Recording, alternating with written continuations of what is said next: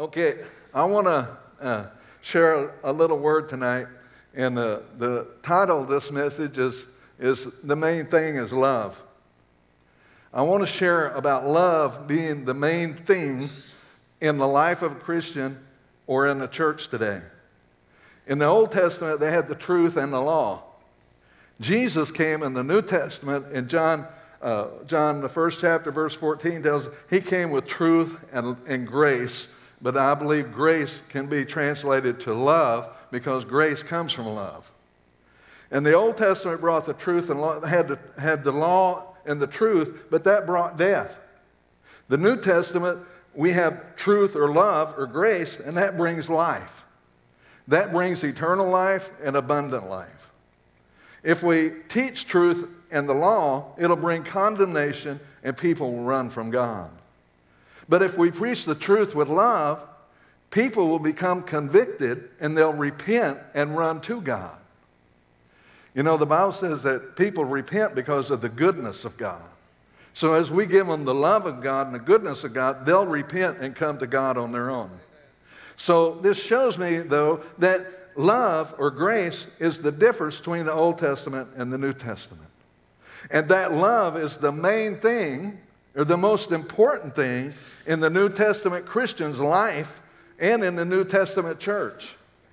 We found that whatever we do in ministry, uh, that the greatest thing is love. Love is greater than money, it's greater than success, it's greater than being famous, and anything else that we can think of. Uh, now, the love I'm talking about is not just the love out of, that we hear about in the world, but it's God's love that Paul explained to us in 1 Corinthians 13 in verses 4 to 7. This is God's love. It's agape love. It's God's love. It never ends. It's always good. It's never, I mean, it's unconditional love. This is the love that's the greatest in the whole wide world. This is what we want to use as a Christian in our life, in our family, in our church, in our ministry. Amen? That verses 4 through 7 say, Love is patient, love is kind, it does not envy, it does not boast, it is not proud, it does not dishonor others, it's not self seeking. It's not easily angered. It keeps no record of any wrongs. It, love does not delight in evil, but rejoices in the truth. It always protects, always trusts, always hopes, always perseveres. That is God's love. That is the characteristic of God's love. That is the love that should be the main thing in our life as a Christian. But is it? Amen? That's the greatest scripture, I believe, in the Bible. The, it's the one great need that we need in our lives as a Christian and in the church today is that kind of love. We need more love to love God, and we need more love to love each other.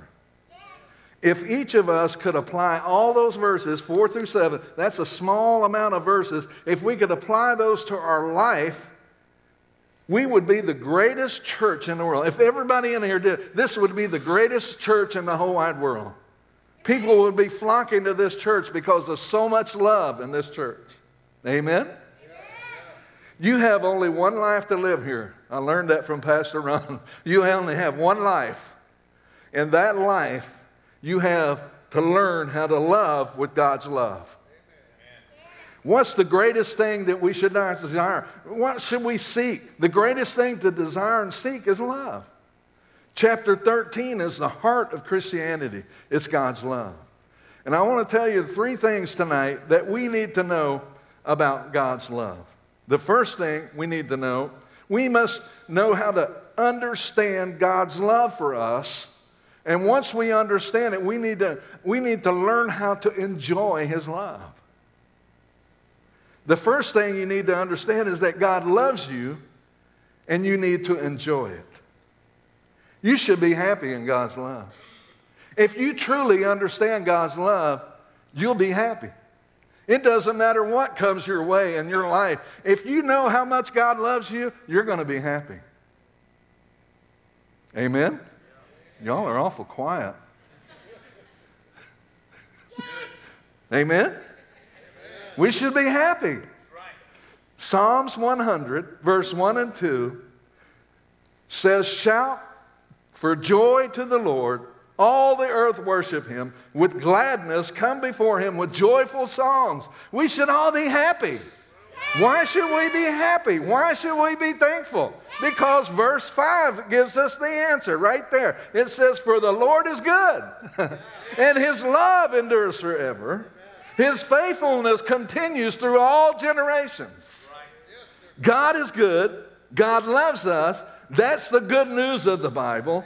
And that's what Paul was praying for the Ephesians, the church in Ephesians, in, in Ephesus. God was praying for them in Ephesus chapter 3, verse 17 to 19. He says, Then Christ will make his home in your hearts when you trust in him. Your roots will grow down into God's love and keep you strong. And you may have, I pray, he's praying, and may you have the power to understand as God's people should. We should know already. Amen? We should know God's love already. We should know that He's praying. He, we should have the power to understand how wide, how long, how high, how deep His love is. May you experience the love of Christ.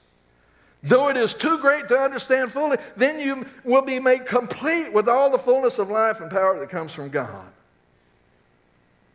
Truly, if we understand and know God's love, we learn that there is no height, there is no depth, there is no width, there is no length to God's love.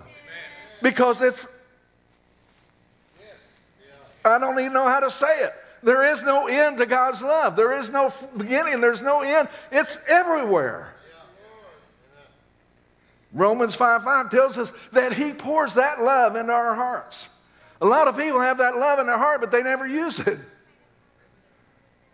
He is the source of our love.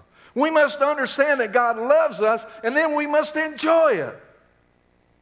If we don't understand this, we cannot love our, our, uh, our brothers and sisters like Jesus loves us. We'll never learn to love them like He loves us unless we know how He loves us.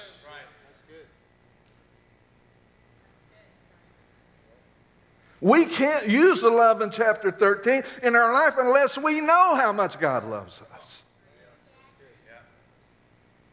When we understand how much God loves us, and then we'll enjoy God's love no matter what's going on in our life. We'll know that He's in control of us. We know that we're His children. We know that He loves us just like we are. We know that He'll be there for us. We know that no matter what we face or what we hit or what comes against us, we know that He's still there with us. And we know that we'll follow Him. And he, we can follow Him and have joy in it all. Jesus told us, have joy. John 16, 33. He says, have joy. You're going to have trials, temptations, trouble. We're going to have troubles. But He loves us because He conquered the world already. And so now we can be happy.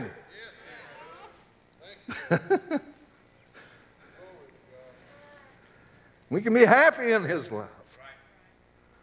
Number two, we must, once we know and understand his, his, his love and, and we enjoy His love, the second thing, we must live a life of love.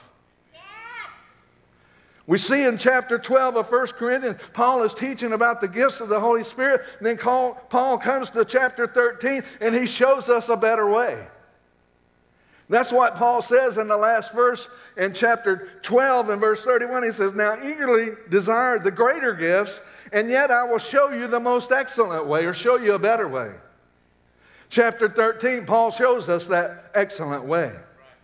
Paul says to desire the gifts, but let me show you a better way in chapter 13. He's teaching that we, we, we, we should not use the gifts of the Holy Spirit unless we use them with love. Paul is saying there's a wrong way to use the gifts, and then there's a right way to use the gifts. We see in, in many churches, even today, some people are seeking and using the gifts of the Holy Spirit without love. The first part of chapter 13 Paul teaches us about the gifts, and the gifts without love are useless, worthless.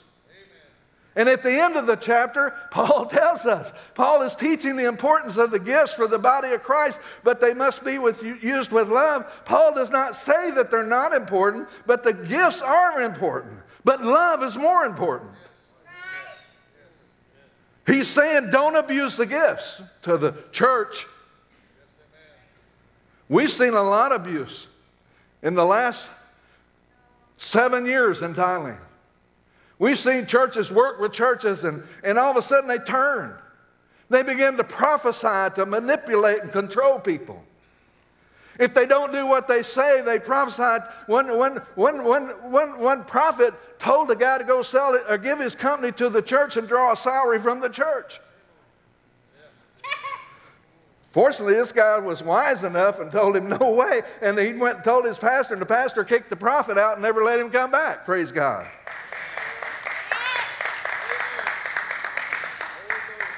They prophesy and they control and they manipulate. And then if they don't do what they say, they ignore them till they leave. That's not love. This is why Annie and I are now helping to establish sound doctrines and foundations with love in these churches that we're working with today and discipling and ministering in. We're getting them to know the right way. As a matter of fact, we're using Life Shape 1, 2, and 3. We're using that to teach them true foundations. I teach at the Bob in church in Iraq. I teach at the Bob at church in Iraq and in, in, in, in Buriram. And he, I'd get teaching one lesson. He breaks it down to three lessons. Then he goes and preaches it everywhere he goes in his church. And then he goes to, he's preaching it in Nepal this weekend. Life shape. Whoop. Maybe nobody else took it and went, but we took it.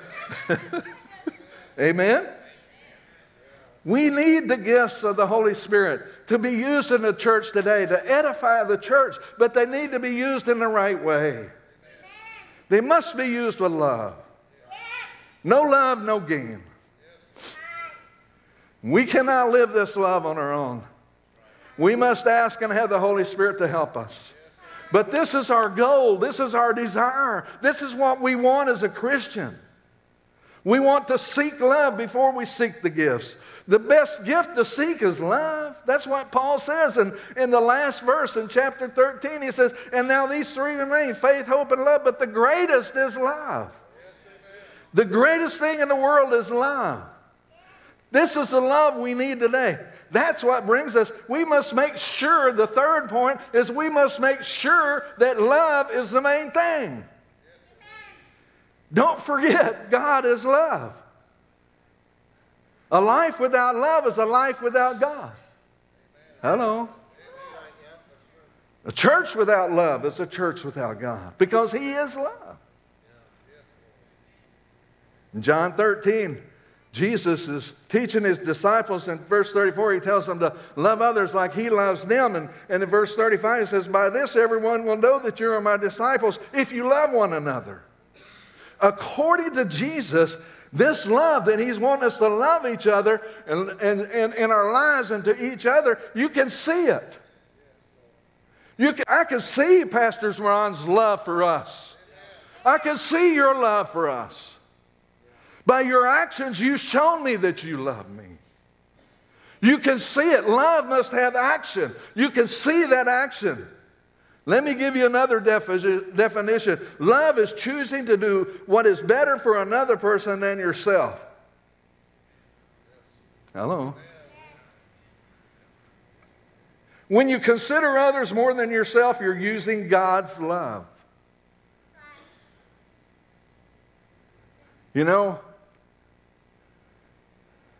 seven years ago, Annie had a mini stroke. And I knew love, and I was, you know, I, I knew all about love and considering other, others before myself, and I did a pretty good job at it through our lives and what we've done in ministry.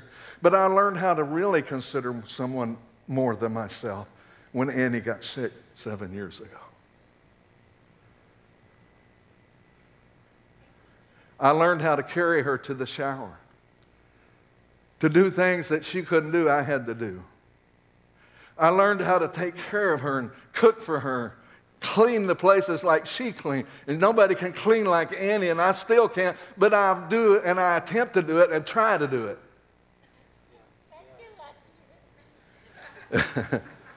and over that first four, three, four, five years, I mean, I did everything that she ever did, I did it for her. I learned to consider her more than myself. I learned to consider her more than our ministry. I was ready, to, if she didn't make it, we would, we would have quit seven years ago. I wouldn't put ministry above her. I wouldn't leave her. One time she told me, well, just go find you another man, another woman, and you'll be happy. She can take care of you. I, can't. I said, what? I'm stuck with her until we go to heaven. There ain't going to be no other woman. I felt like the disciples when Jesus told them, Well, you can leave too. I said, I ain't got nowhere to go. I'm with her. 48 years, tell me go find another woman. Oh, my Lord. Lord help us. I wouldn't know what to do with them anyway. 71. no, you're okay, honey. I love you. I knew, I knew you really didn't mean it. You was just trying to get at me. But anyway, I learned how to put, put her ahead of me. it was, love is an action. You got to have action. Actions that put others' good and needs above our own. Love is not a feeling. Love is a decision on how we're going to treat one another. Jesus was our example. Jesus showed us to love, showed us love by loving everyone, including his enemies. Jesus died for all of us. So we must follow that example of Jesus and of Paul. So, where is our love level today? Where's your love level today? Well, I'm not going to go through it, but a good way to examine where your love level is is to take verses 4 to 7. And everywhere it says love, put your name there. Like Ralph is patient, Ralph is kind, Ralph does not envy. Ralph does not boast and those things. You know, you go through it until you find something that you're, you're having trouble with. You know, sometimes I get the Ralph is not anger, anger, easily angered, I have a little problem sometimes when I'm driving and the, the, the, everybody, you know, the Thais, they like to cut in front. They'll never go to the wide side. They go to the narrow side. They go to the front and cut in front and do this. And I found out this same way here in America. Just the same. So I have to, I have to test my anger. I have to pray, Lord, Lord, help me in this area. But it's a way to find out where you really are in this love. Amen?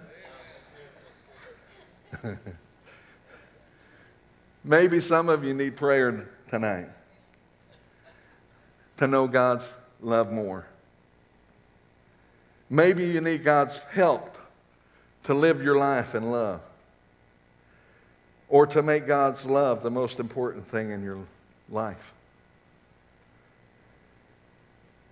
Maybe there's some here tonight that don't even know God's love. Maybe there's some watching on the internet that don't know God's love.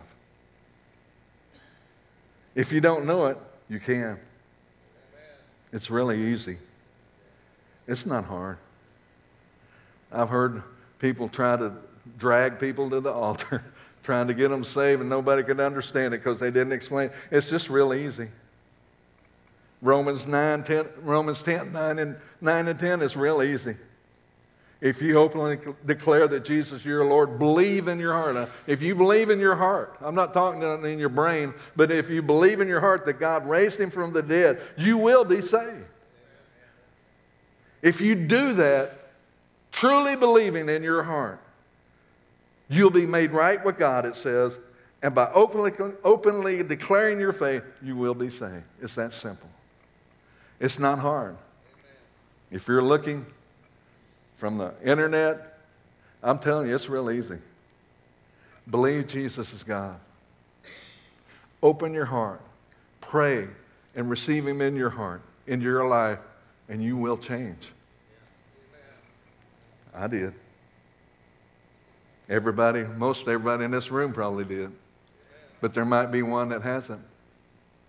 If you're here tonight and you want to know this love and haven't ever known it, and want to receive Jesus in your heart, when we're finished tonight, come see me. And I'll talk to you and we'll talk about Jesus and we'll, we'll talk about being saved and you'll be changed. Amen. Amen. Amen. Enjoy God's love. Embrace a life of love. ensure that that love is the main thing. Amen? Thank you.